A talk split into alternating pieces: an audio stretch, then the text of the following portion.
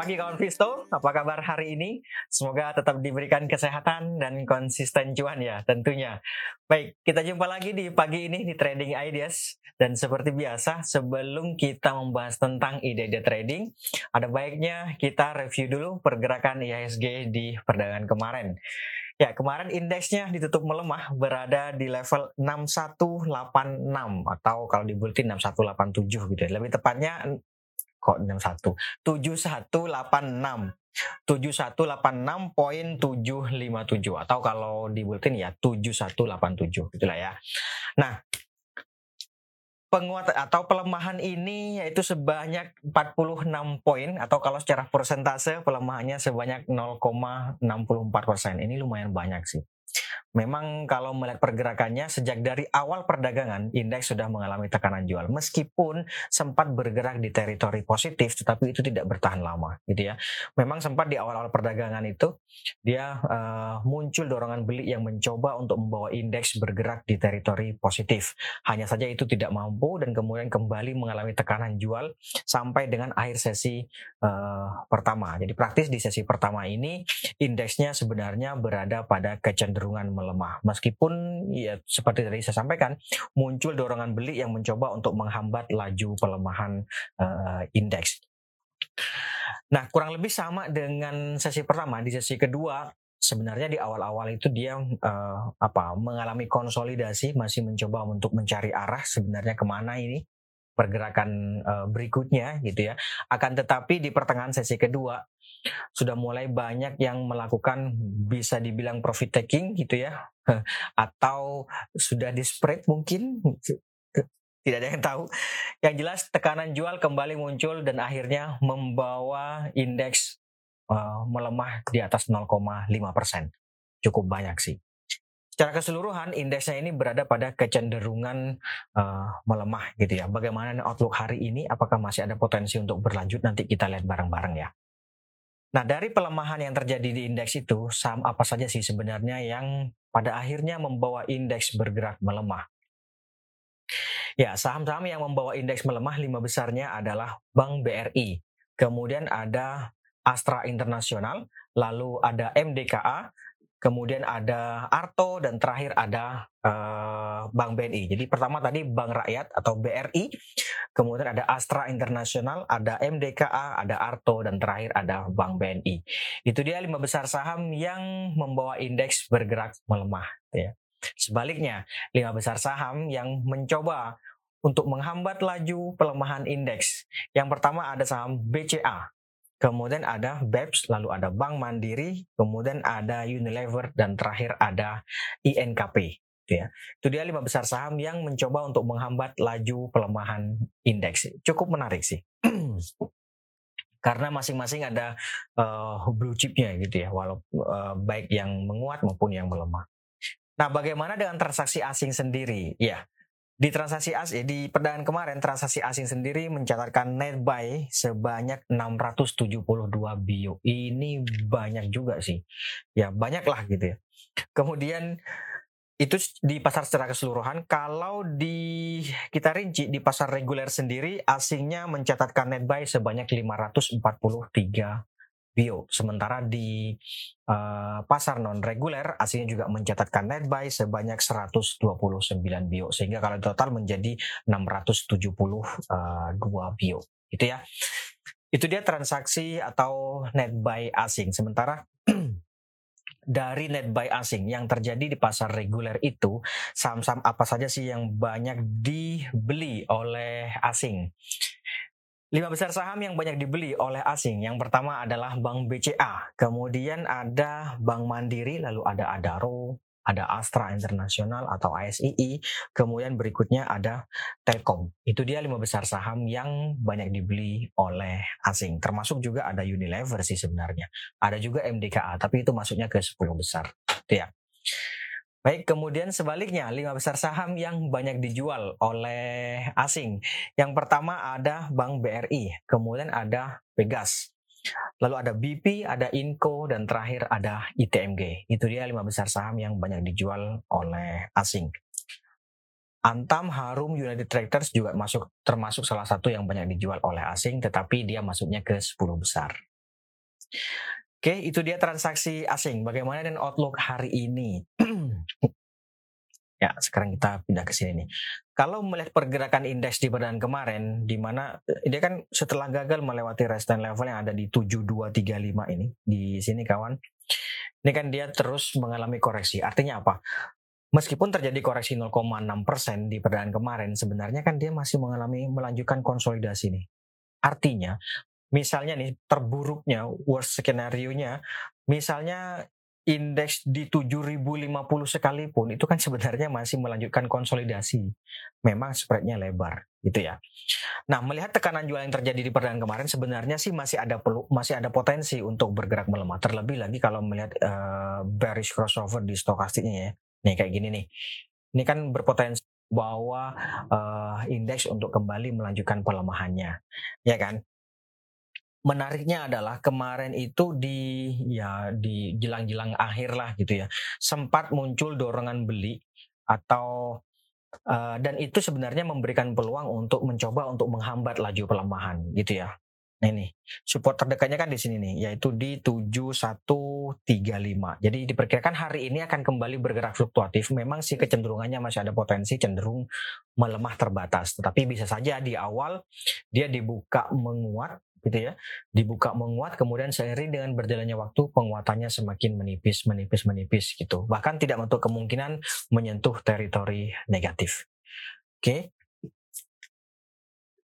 ring pergerakan masih di 7135 sampai dengan 7235 itu ya itu untuk indeksnya.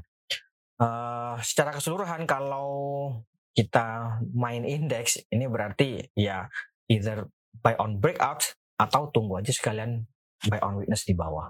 Gitu ya. Oke itu untuk IISG-nya kemudian sekarang kita ke ide trading. Barangkali ada yang ada yang punya ide trading boleh disampaikan nanti kita lihat bareng-bareng. Yang pertama ada sebentar sebentar. Excel Oke, Excel nih dia Excel. Ya, Excel di perdaan kemarin YouTube bertahan, sempat sih bergerak menguat, ya kan? Sempat bergerak menguat, hanya saja kemudian mengalami tekanan jual dan di YouTube bertahan di 2620. Kalau melihat ini, ini kan tampaknya mencoba nih untuk bertahan di atas 2580. Jadi bisa saja sih ini buy on weakness 2580 sampai 2600. Saya pikir boleh dipertimbangkan di level-level itu. Nanti target take profitnya kalau dapat harga di 2580 ya 2680 cukup sih harusnya. Di atasnya ada 2720 nih 2720 cukup ya cukup ideal lah untuk take profit di 2720 gitu ya.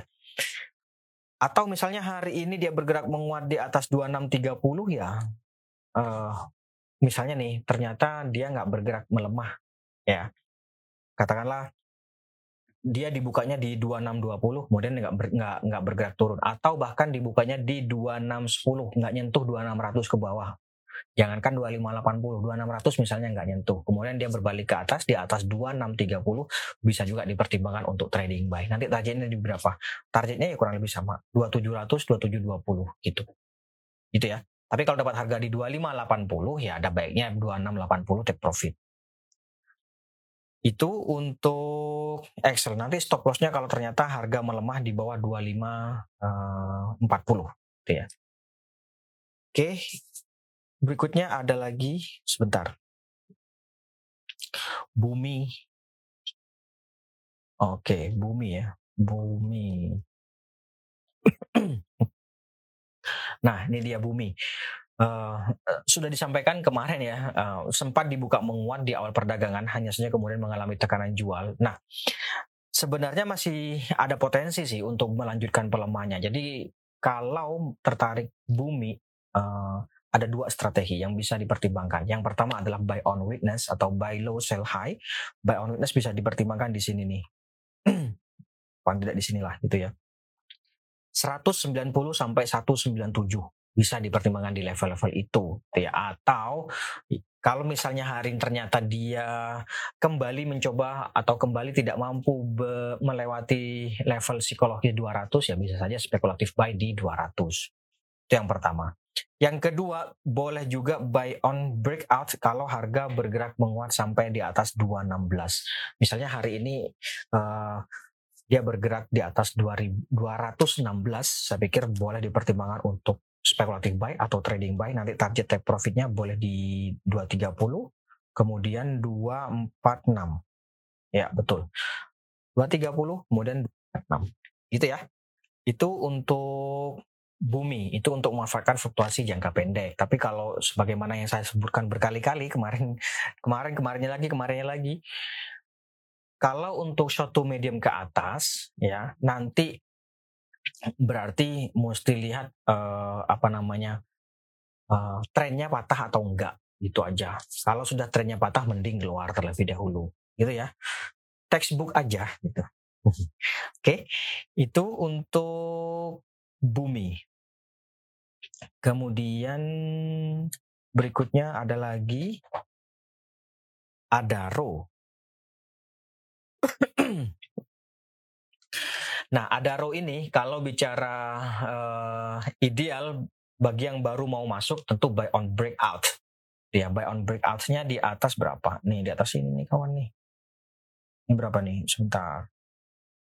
Paling tidak itu di atas 4070, paling tidak itu ya. Itu sudah paling tidak loh ya. Sebentar, pilih dulu nih. Buy on breakout di atas 4070 itu paling tidak. Tapi bagi yang sudah punya, lihat hari ini. Kalau hari ini misalnya dia kembali gagal di atas 4070, nggak ada salahnya untuk take profit terlebih dahulu. Jualan dulu, katakanlah misalnya di 4050, eh, 4040 gitu misalnya. Terus kemudian nanti biar barangnya nggak hilang ya bottom fishing boleh. Bottom fishingnya di berapa? Nih di sini nih. 3870 kemudian yang cukup ideal di sini nih.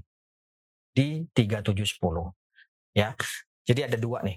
Yang pertama bagi yang baru mau masuk buy on breakout boleh atau tunggu koreksinya buy on weakness. Tapi buy on weaknessnya jauh sih di level-level sini sama dengan bottom fishing tadi lah gitu ya.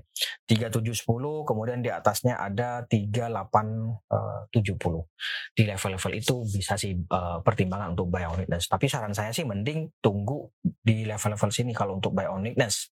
Kalau untuk buy on weakness beda kalau misalnya bottom fishing gitu ya. Karena kalau bottom fishing kan biar barangnya nggak hilang. Karena misalnya kita jualan di 4020 uh, hari ini karena kemarin karena kemarin dia belum mampu untuk bergerak di atas 4070 terlebih lagi ada potensi uh, bearish crossover maka ya udah jualan dulu aja gitu ya take profit aja dulu. Terus kemudian nanti bottom fishingnya di sini nih nggak usah jauh-jauh 3870 itu kalau bottom fishing. Oke? Okay. itu untuk Adaro kawan.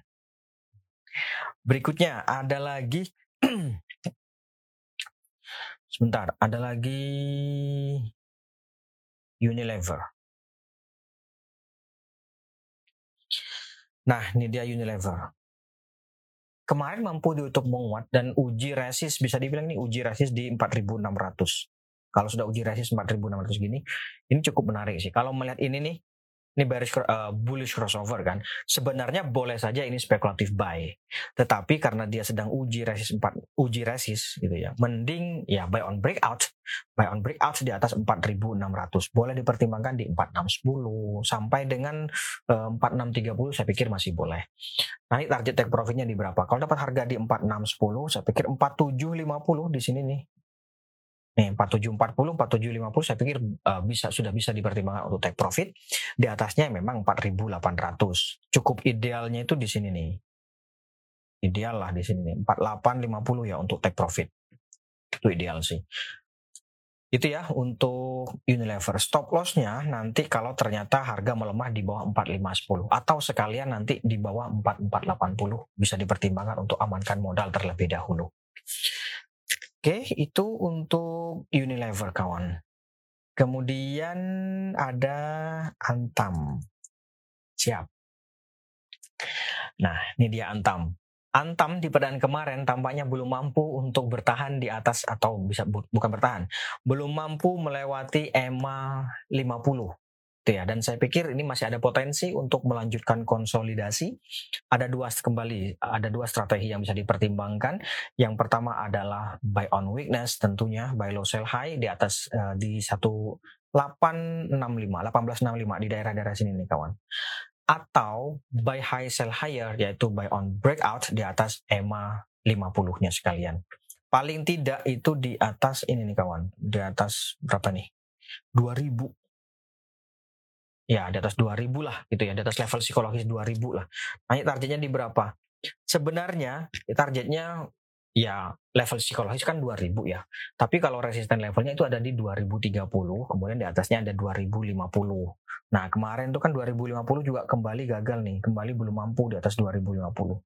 Idealnya tentu buy on breakouts-nya di atas 2050, tetapi paling tidak ya bolehlah kalau mau spekulatif buy di atas uh, eh, 2000 itu misalnya katakanlah dapat harga di 2010, 2020, ya jualnya 2050 aja dulu gitu ya. Nanti kalau ternyata kuat di atas 2050, ikutan lagi kita gitu ya. Ikutan lagi target take profitnya nanti di atas lagi gitu ya. Buy high sell higher nanti. Oke, itu untuk Antam. Kalau view saya viewnya uh, short to medium, oh baik.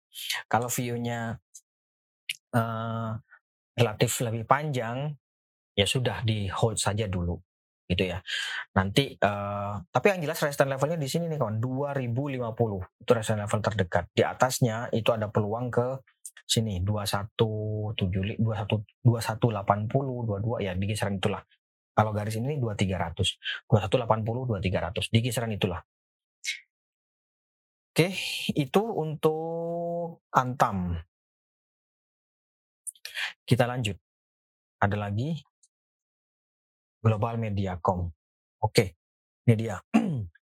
Tiga hari berturut-turut dia mengalami uh, penguatan meskipun sebenarnya bisa dibilang konsolidasi, ya kan? Resistance level terdekat 384 bisa dipertimbangkan take profit di level-level itu. Jadi misalnya dua hari kemarin sudah ikutan, mau take profit bisa dipertimbangkan di sini 384 penguatan di atas ini nanti kita baru ikutan lagi. Tiga, di atas 384 ini ada 400, kemudian 410 di level-level itu gitu ya. Tapi menurut saya sih ini kan sudah tiga hari nih, jadi nggak ada salahnya sih untuk take profit dulu di 384 nih di sini.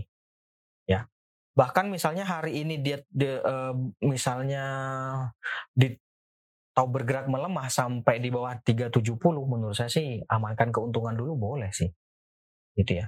Yang salah itu kan sudah untung tapi nggak take profit, kemudian dibawa turun, dikarungin, kemudian cut loss. Nah itu salah.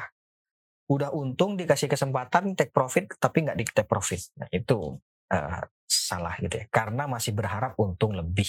Biasanya sih seperti itu. Oke, itu uh, eh, BMTR. Kemudian kita lanjut timah. Nah, timah, timah Timah saya pikir uh, ada potensi untuk lanjutkan konsolidasi kembali, ya kan? Kemarin dia sempat mencoba untuk bergerak di atas 1560, resisten level 1560 hanya saja belum mampu di atas 1560, apalagi di atas ini nih MA 200-nya nih 1585. Masih masih apa mencoba terus masih mencoba untuk mendaki terus gitu. Yang jelas sampai dengan saat ini sih belum mampu. Sudah sebulan terakhir dia belum mampu. Bahkan lebih sih dua bulan dua bulan terakhir dia bergerak di bawah uh, MA 200 ini. Oleh karena itu maka nggak ada salahnya sih bagi yang sudah untung take profit terlebih dahulu. Bagi yang belum menurut saya sih ini idealnya adalah buy on witness. Tunggu di level-level sini nih 1450 atau di bawahnya. Gitu ya. Atau misalnya nih mau main cepat, oke. Okay. Misalnya hari ini bergerak menguat di atas 15.30, bisa saja ikutan uh, apa namanya spekulatif buy atau trading buy, tapi target take profitnya nggak usah jauh-jauh juga, 15.60 aja dulu gitu ya. Penguatan di atas 15.60 tadi 15.85 gitu ya. Oke, okay, itu untuk timah. Kita lanjut, ada lagi SCMA. BMTR tadi sudah ya kawan. SCMA. Nah, ini dia SCMA. SCMA tampaknya dia gagal untuk bertahan di atas ini nih. 220 nih. Potensi berikutnya sini kawan. Paling dekat itu sudah. Nah, ini, ini berapa nih? 208. Ya, 210 lah, 208, 210, beda tipis. Kalau tertarik dengan SCMA menurut saya ada baiknya buy on breakout saja di atas 220. Misalnya hari ini dia bergerak menguat di atas 220, boleh dipertimbangkan untuk spekulatif buy. Tapi uh, kalau misalnya hari ini belum, mending tunggu di bawah aja. Tunggu di 208. Bener ya? Ya, 200 sampai 208. Tunggu di level-level situ aja buy on witnessnya. Itu ya. Oke, cukup menarik sih karena ini merupakan support cukup kuat nih 208 ini. Jadi uh, pelemahan di bawah ini baru bisa dipertimbangkan untuk keluar atau stop loss gitu aja ya. Barangkali kemarin sudah ada yang jualan, wah ini sudah di bawah 220 nih, keluar dulu deh misalnya gitu ya. Uh, uh, amankan model terlebih dahulu atau stop loss terlebih dahulu. Boleh. Misalnya kemarin sudah ada yang stop loss, barangkali mau bottom fishing boleh saja di sini 208 atau 200. Itu ya.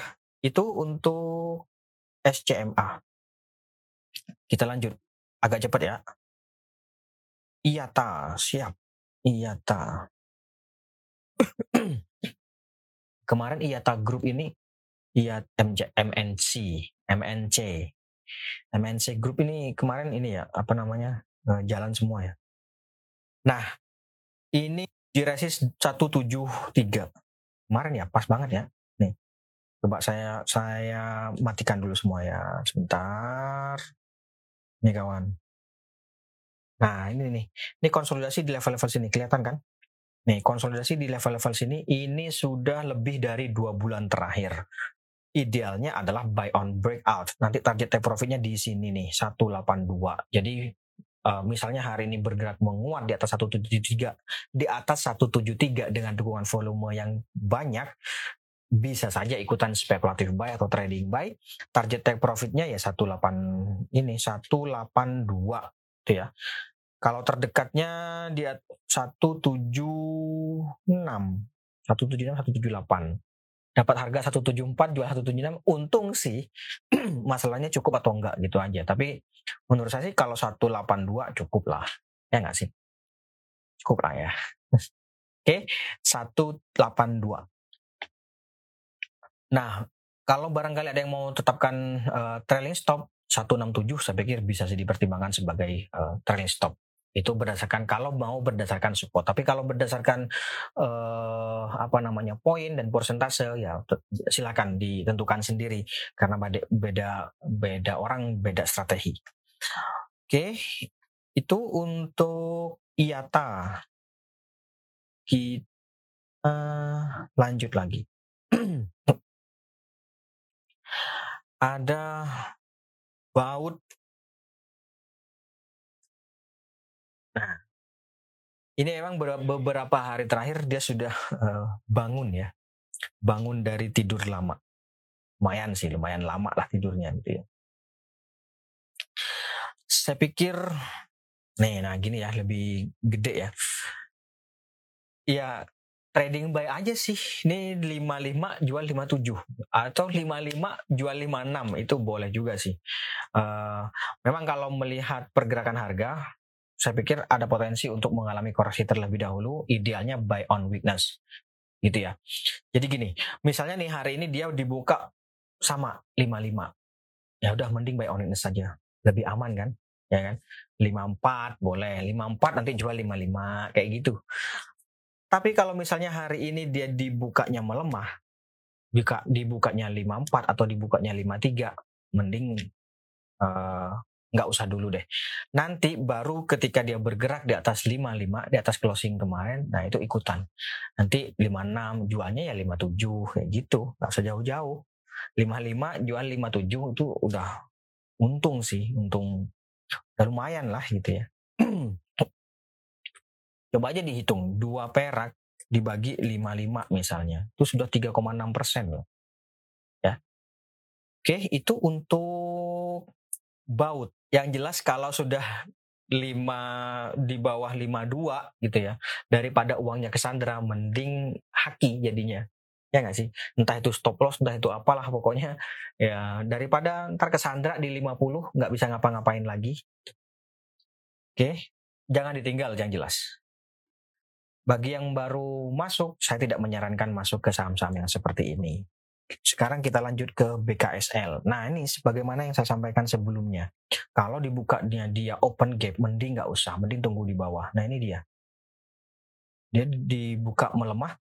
Kurang lebih hari ini uh, ada dengan melihat seperti ini berarti kan sebenarnya ada potensi untuk melanjutkan pelemahannya.